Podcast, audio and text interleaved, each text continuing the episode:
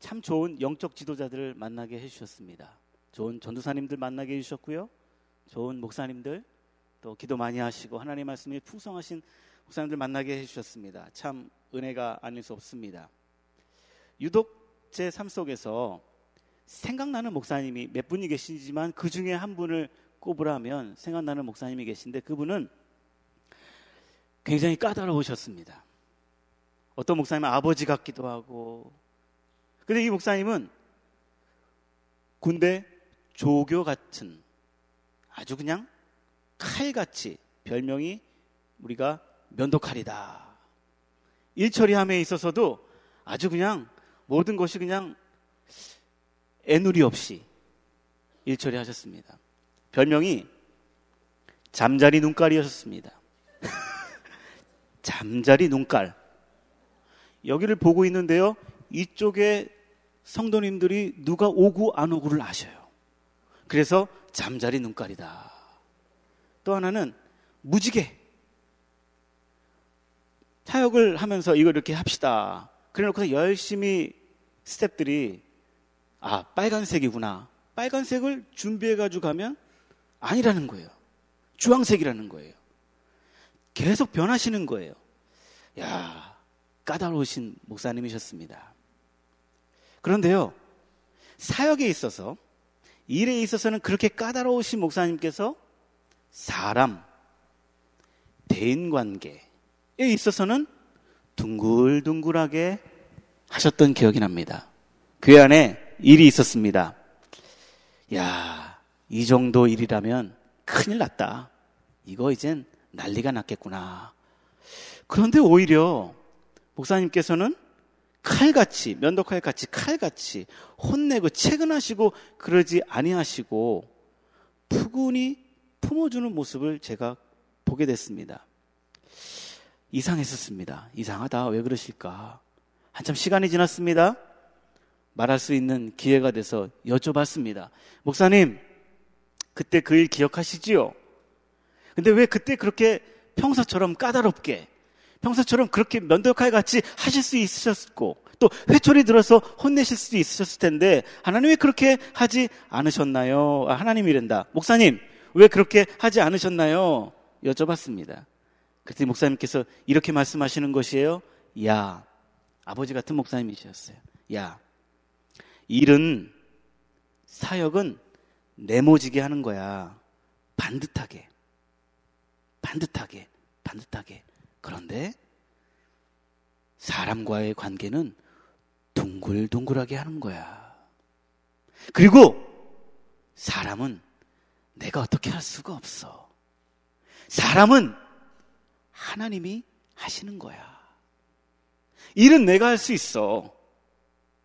그런데 사람은 내가 하는 게 아니라 하나님이 하시는 거야. 그때 제가 깨달았습니다.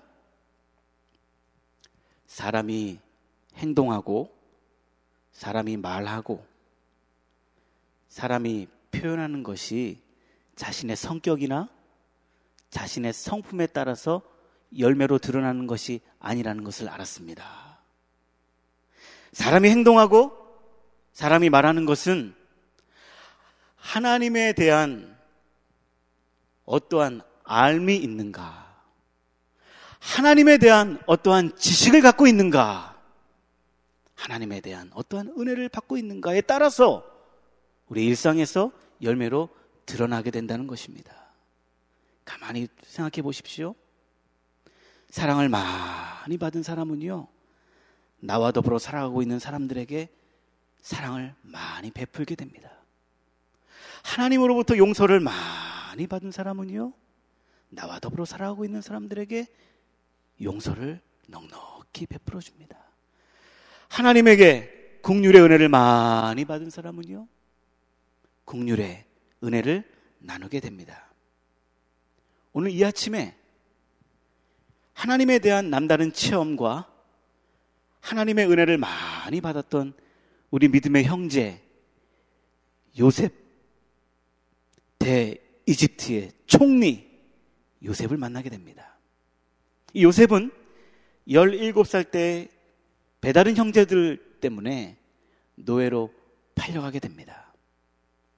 그리고 어처구니 없이 성폭행범으로 몰리게 돼서 감옥에 들어가게 됐습니다.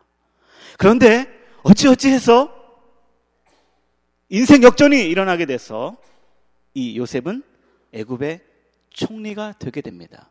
오늘 우리가 읽은 본문 말씀은 애굽의 총리가 된 요셉이 13년 만에 자신의 배다른 형제들을 만나 그 형제들 앞에서 자신의 고백을 하는 본문의 말씀입니다.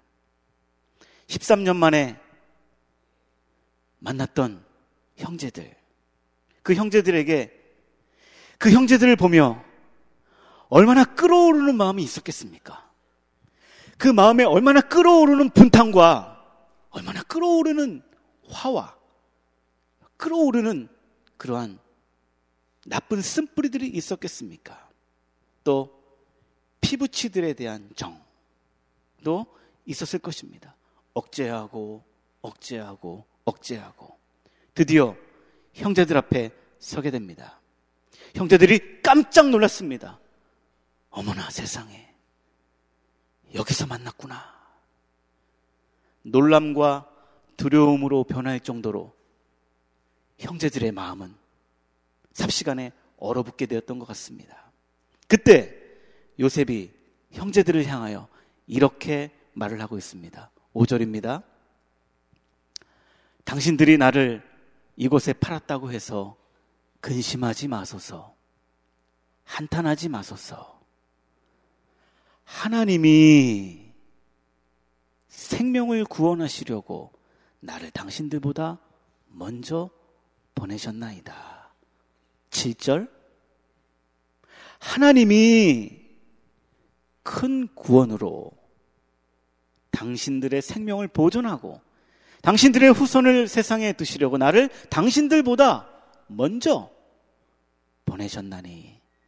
8절 다 같이 읽겠습니다. 시작. 그런즉 나를 이리로 보내신 이는 당신들이 아니요 하나님이시라.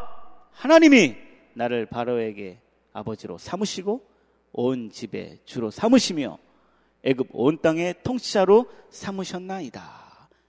이석절에서 계속 반복되어지는 단어가 있습니다. 눈치채신 분들 계시죠? 하나님이입니다. 하나님이 하나님께서 하나님이 나를 여기에 보내셨습니다.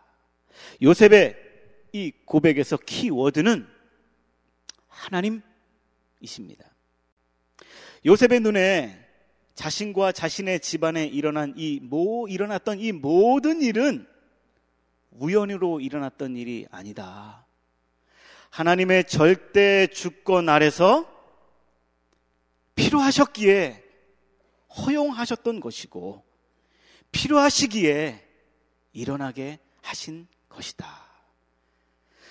나는 이해가 되지 않았지만 나의 이 한 뼘 남짓한 머리로는 이해할 수 없지만 하나님께서는 무슨 계획이 있으셔서 우리 집에 우리 가정에 슬픔과 애통을 사용하셨다. 그 고백입니다. 요셉도 처음에 몰랐을 것입니다. 아, 왜 나에게 이런 일이 일어날까? 왜 나에게 이럴까? 요셉도 참 답답했을 것입니다. 또 얼마나 억울했을까요? 얼마나 답답했을까요? 그런데 고통의 시간이 하나씩 하나씩 지나가고 한꺼풀 한꺼풀 지나가면서 선명하게 느껴졌던 그 무엇 그것은 바로 자신의 의지와는 상관없이 어떠한 신적 능력으로 인하여서 계속 어디로 향하고 있더라입니다. 그 신적 능력은 무엇입니까? 역사의 주관자, 역사의 주인 되시는 하나님의 능력이었습니다.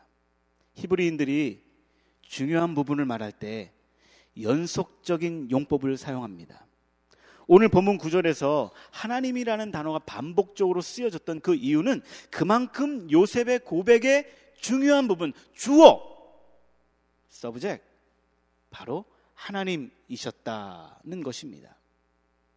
요셉이 자기에게 일어난 일들을 가만히 되돌아보니 자신의 삶 속에 하나님께서 주어가 되어 주셨구나. 하나님께서 나를 이끌어 주셨구나. 그것을 바로 형제들에게 고백을 하고 있습니다. 요셉이 고백한 하나님, 우리 글 성경에는 다 천편일률적으로 하나님이라고 나오는데요. 신구약 성경을 보면 하나님이라는 단어가 하나님이라는 단어의 의미가 대략 80여 개의 단어로 되어 있습니다. 그 많은 하나님에 대한 단어 중에 요셉은 유독 엘로힘, 엘로힘의 하나님이 나를 이끄셨습니다. 여기로 보내셨습니다. 엘로힘의 하나님을 증거하고 있습니다. 성경에서 하나님을 엘로힘으로 표현할 때 만물의 창조자, 주권자, 지정의 인격을 가지고 교제하시는 하나님을 나타낼 때 그때 엘로힘의 하나님을 기록하게 됩니다. 엘로힘에 대하여서 많은 성경 구절 중에 대표적인 성경 엘로힘의 하나님에 대하여서 쓰여진 성경 구절 중에 많은 것 많은 구절 중에 대표적으로 창세기 1장 1절 태초에 하나님이 천지를 창조하시니라 저 그 창조의 그 하나님이 엘로힘의 하나님입니다. 엘로힘의 하나님은 모든 시작을 하나님으로부터 하셨습니다. 하나님께서 모든 시작을 하신 것입니다. 그렇기에 시작을 하신 하나님께서 모든 계획이 있으시다. 그 말인 것입니다. 요셉에게 하나님은 모든 일을 시작하신 근원이시요, 역사의 주관자시요, 지, 정, 의, 인격을 가지시고 교제하시는 하나님이십니다. 그것을 그의 형제들에게 간증하며 고백하고 있는 것입니다. 5절을 다시 보시면 두려움에 떨고 있는 그 형제들을 보면서 요셉이 이렇게 말합니다. 당신들이 나를 이곳에 팔았다고 해서 근심하지 마소서. 한탄하지 마소서. 하나님이, 엘로힘 하나님이 생명을 구원하시려고 나를 당신들보다 먼저 보내셨습니다. 우리 증조 할아버지 아브라함과 약속하신 그 하나님의 약속이 저 요셉을 통하여서 이루어지게 시작을 하고 있음을 저는 알았습니다. 알아차렸습니다. 창세기 15장 12절부터 16절에 보시면 하나님께서 아브라함에게 약속하신 내용이 나옵니다. 천천히 같이 읽으면 좋겠습니다. 같이 읽겠습니다. 시작. 해질 때에 아브라함에게 깊은 잠이 임하고 큰 흑암과 두려움이 그에게 임하였더니 여호와께서 아브라함에게 이르시되 너는 반드시 알라? 내 자손이 이방에서 객이 되어 그들을 섬기겠고 그들은 400년 동안 내 자손을 괴롭히리니 그들이 섬기는 나라를 내가 증벌할지며 그 후에 내 자손이 큰 재물을 이끌고 나오리라. 너는 장수하다가 평안히 조상에게 돌아가 장사될 것이요. 내 자손은 4대 만에 이 땅으로 돌아오리니 이는 아모리 족속의 죄악이 아직 가득 차지 아니함이라 하시더니 하나님은 이미 요셉의 증조 할아버지 아브라함과 약속을 맺었습니다. 400년 동안 종살이 하다가 4대 만에 돌아오게 될 것이다. 하나님의 계획을 할아버지에게 펼쳐 보여주셨습니다. 이 계획을 성취하시고, 이 계획을 이끄시고, 이 계획을 이루시는 하나님의 인도가 요셉이라는 그 한 형제를 통하여서 진행되고 있다는 것입니다. 요셉의 종의 신분을 하나님 사용하셨습니다. 기근이 일어나도록 허락하셨습니다. 요셉의 형들의 질투심과 시기심을 사용하셔서 요셉을 애굽으로 인도하셨습니다. 토막토막으로 보면 안 보이는 거예요. 근데 이 토막토막을 하나로 묶어서 쫙 펼쳐보니, 아! 하나님의, 하나님의 계획이 보이는 것입니다. 토막토막을 보면 안 보이는데 쫙 펼쳐보니 하나님의 일하심과 하나님의 역사하심이 드러나게 된 것입니다. 하나님의 구원 계획이구나. 하나님의 역사구나. 하나님께서 우리 할아버지에게 약속하신 이 계획이 나를 통하여서 펼쳐지고 있구나. 이 구원 계획은 요셉을 통하여 점진적으로 일어나고 있는 하나님의 신묘 막측하신 섭리임을 요셉이 알게 되었던 것입니다. 이것은 우리들도 마찬가지입니다. 사랑하는 여러분, 우연 없습니다. 다 필연입니다. 하나님의 계획입니다. 하나님의 섭리입니다. 하나님의 은총입니다. 모든 시작을 하신 하나님의 계획이 저와 여러분들을 오늘까지, 지금까지 인도해 주신 줄 믿습니다. 두 번째로 우리에게 주시는 메시지는 첫 번째 제가 말씀드렸던 것은 요셉의 삶 속에 주어는 하나님이셨습니다. 두 번째로 우리에게 주시는 메시지는 동사는 바로 요셉이라는 것입니다. 5절을 다시 보세요. 당신들이 나를 이곳에 팔았다고 근심하지 마소서 한탄하지 마소서 하나님이 생명을 구원하시려고 나를 당신들보다 먼저 보내셨나니 7절 하나님이 큰 구원으로 당신들의 생명을 보존하고 당신들의 후손을 세상에 두시려고 나를 당신들보다 먼저 뭐라고요? 보내셨나니 8절 그런즉 나를 이리로 보낸 이는 당신들이 아니요 하나님이시라. 하나님이 나를 바로에게 아버지로 삼으시고 그 온 집의 주로 삼으시며 애굽 온 땅의 총 통치자로 삼으셨나이다. 요셉은 하나님께서 자신을 택하시고 자신에게 부여해 주신 임무를 알게 되었습니다. 그래서 요셉도 사실은 복수하고 싶은 마음이 있었을 것입니다. 한번 그냥 해대 보자. 이런 마음도 있었을 것입니다. 그런데요, 그러면 뭐 하나. 그래서 그 순간은 내 마음이 시원할 수 있겠지만, 하나님이 얼마나 마음 아프실까? 절제하기 시작합니다. 시간 낭비할 필요 없지.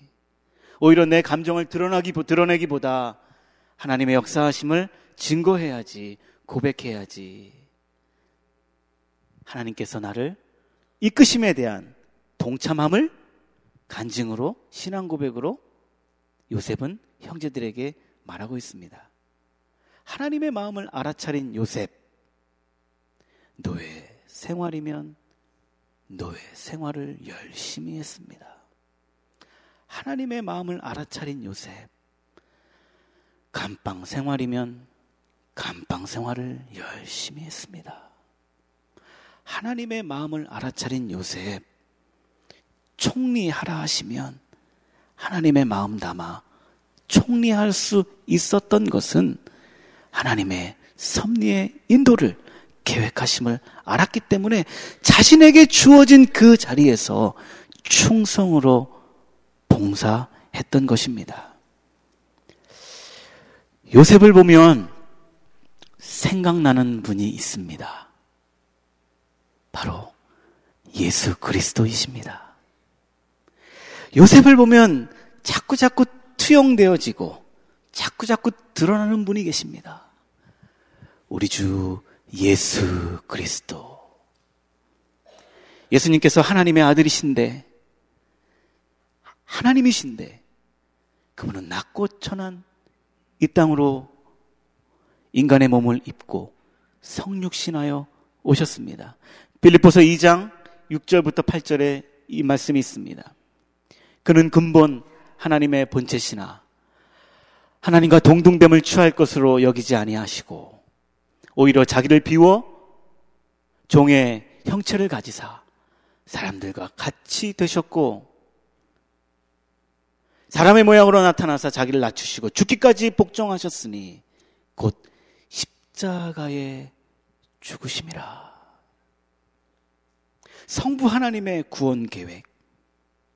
성부 하나님의 원대하신 이 구원 계획을 이루어드리기 위하여 예수님은 모진 고통, 심한 욕설, 매질, 십자가에서 죽으시고 십자가에 달리셔서까지도 놀림 받으시면서까지 묵묵히 자기 십자가를 지시고 죽으시며 부활하셔 하나님의 구원 계획을 이루셨기에 영죽을 우리들이 그 믿음으로 구원받는 영생의 삶을 살아갈 수 있게 된 것입니다. 사랑하는 여러분, 이 세상은 하나님의 대하 드라마가 쓰여지고 있는 장소입니다. 엘로힘, 엘로힘의 하나님이 우리의 감독이십니다. 엘로힘, 내 하나님이 연출자이십니다. 감독이시오 연출자이신 하나님께서 우리에게 배역을 맡겨 주셨습니다. 어떤 배역을 여러분들 맡으셨습니까? 2020년 새해입니다. 두 번째 주간입니다. 가만히 한번 생각을 해 보십시오. 하나님 나에게 어떤 배역을 맡겨주셨지? 가만히 생각해 보십시오. 두 마음이 들지요? 하나님 어떻게 이 배역을 감당하기를 원하실까? 네모지게 하자. 하나님의 일을 반듯하게 하자. 그리고 여기저기 거친 돌로 하지, 하지 말자. 동그랗게 좋은 관계성을 가지고 하나님의 일을 감당하자. 하나님께서 우리에게 맡겨주신 배역. 때로는 그 배역이요. 큰 배역일 수도 있습니다. 화려해 보이는 배역일 수도 있고요. 조그만한 작은 배역, 엑스트라 배역일 수도 있습니다. 그러나 여러분 기억하십시오. 작던, 크던, 화려하던, 화려하지 않던 그 배역을 맡기신 분은 누구십니까? 하나님이십니다. 그 하나님이 누구라고요? 엘로힘. 엘로힘의 하나님이십니다. 때로는 우리는 왜 나에게 이런 일이, 왜 나에게 이런 배역을, 왜 나에게 이런 일들을 경험하게 하시는가? 나도 좀 저런 것 좀 하고 싶다. 나도 좀 저 자리에 좀 쓰고 싶다. 나도 좀 저렇게 좀 칭찬을 받고 싶다. 왜 나는 맨날 이 구석에서 이렇게 어려운 것만 하는가? 때로는 우리에게 화려한 일보다 어느 한 지점에서 이종표를, 이종표, 이종표를 내내 들고 서 있는 역할만 맡겨주실 때가 있으실 때가 있습니다. 때로는 우리에게 가난한 역할을 맡겨주실 때도 있습니다. 때로는 우리에게 병자 역할을 맡겨주실 때도 있으십니다. 때로는 당해주는 역할만, 나만 맨날 당해. 때로는 주님이 우리에게 그 역할을 주실 때가 있으십니다. 만약에 우리에게 맡겨주신 배역이 싫다고 도망쳐 버린다면 어떻게 됐겠습니까? 요셉이 아유 야 이거 못 해 먹겠다. 아이고 이거 힘들어 힘들어서 깼다. 그리고 도망가 버렸더라면 원대하신 하나님의 계획이 어떻게 펼쳐지겠습니까? 예수님께서 십자가에 못 박히셨는데 야 네가 하나님의 아들이라면 뭐라고 다 빼고 내려와 봐라. 한번 보자. 그랬을 때 이것들 봐라. 어디 감히 예수님께서 그러셨더라면 우리가 어떻게 영원한 생명을 얻을 수 있겠습니까? 사랑하는 여러분 기억하십시오. 사랑하는 여러분 기억하십시오. 선하신 하나님께서 저와 여러분들에게 이 역할을 맡기시기를 결정하셨습니다. 그렇게 하시는 것을 기뻐하셨습니다. 그리고 우리가 잘 해낼 줄 믿으셔서 우리에게 역할과 임무, 사명을 허락해 주신 줄 믿습니다. 날 때부터 맹인된 사람에 대하여서 제자들이 예수님께 이렇게 물어봤습니다. 라비어, 이 사람, 이 맹인이 난 것이 누구의 죄로 인함입니까? 자기의 죄 때문입니까? 부모의 죄 때문입니까? 그때 예수님께서 이렇게 말씀하셨습니다. 3절. 이 사람이나 그의 부모의 죄로 인한 것이 아니라 그에게서 하나님이 하시는 일을 나타내고자 하심이라. 아멘. 누구 탓할 것 없습니다. 누구 잘못이라 complain 할 필요 없습니다. 나에게 허락된 그 일을 통하여 하나님이 하시는 일을 나타내고자 하심이라. 아멘. 우리가 해야 할 것은 무엇입니까?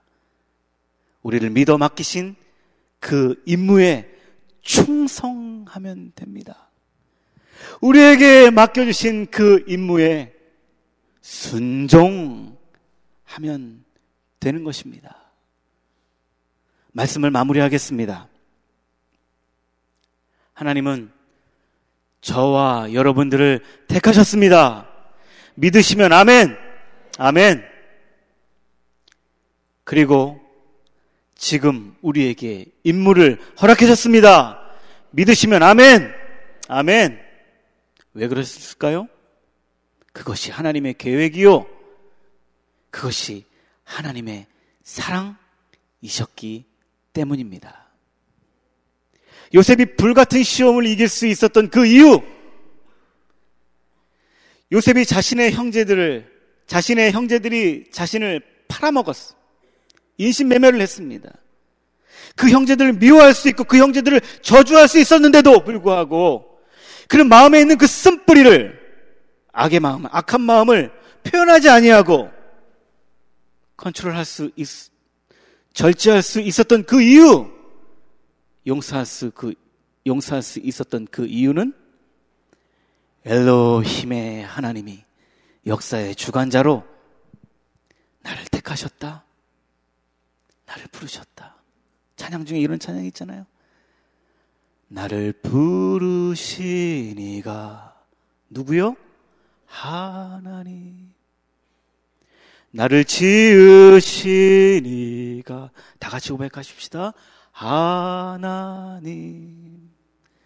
나를 보내시니도 하나님. 다 함께 나의 나 된 것은 다 하나님 은혜. 아멘.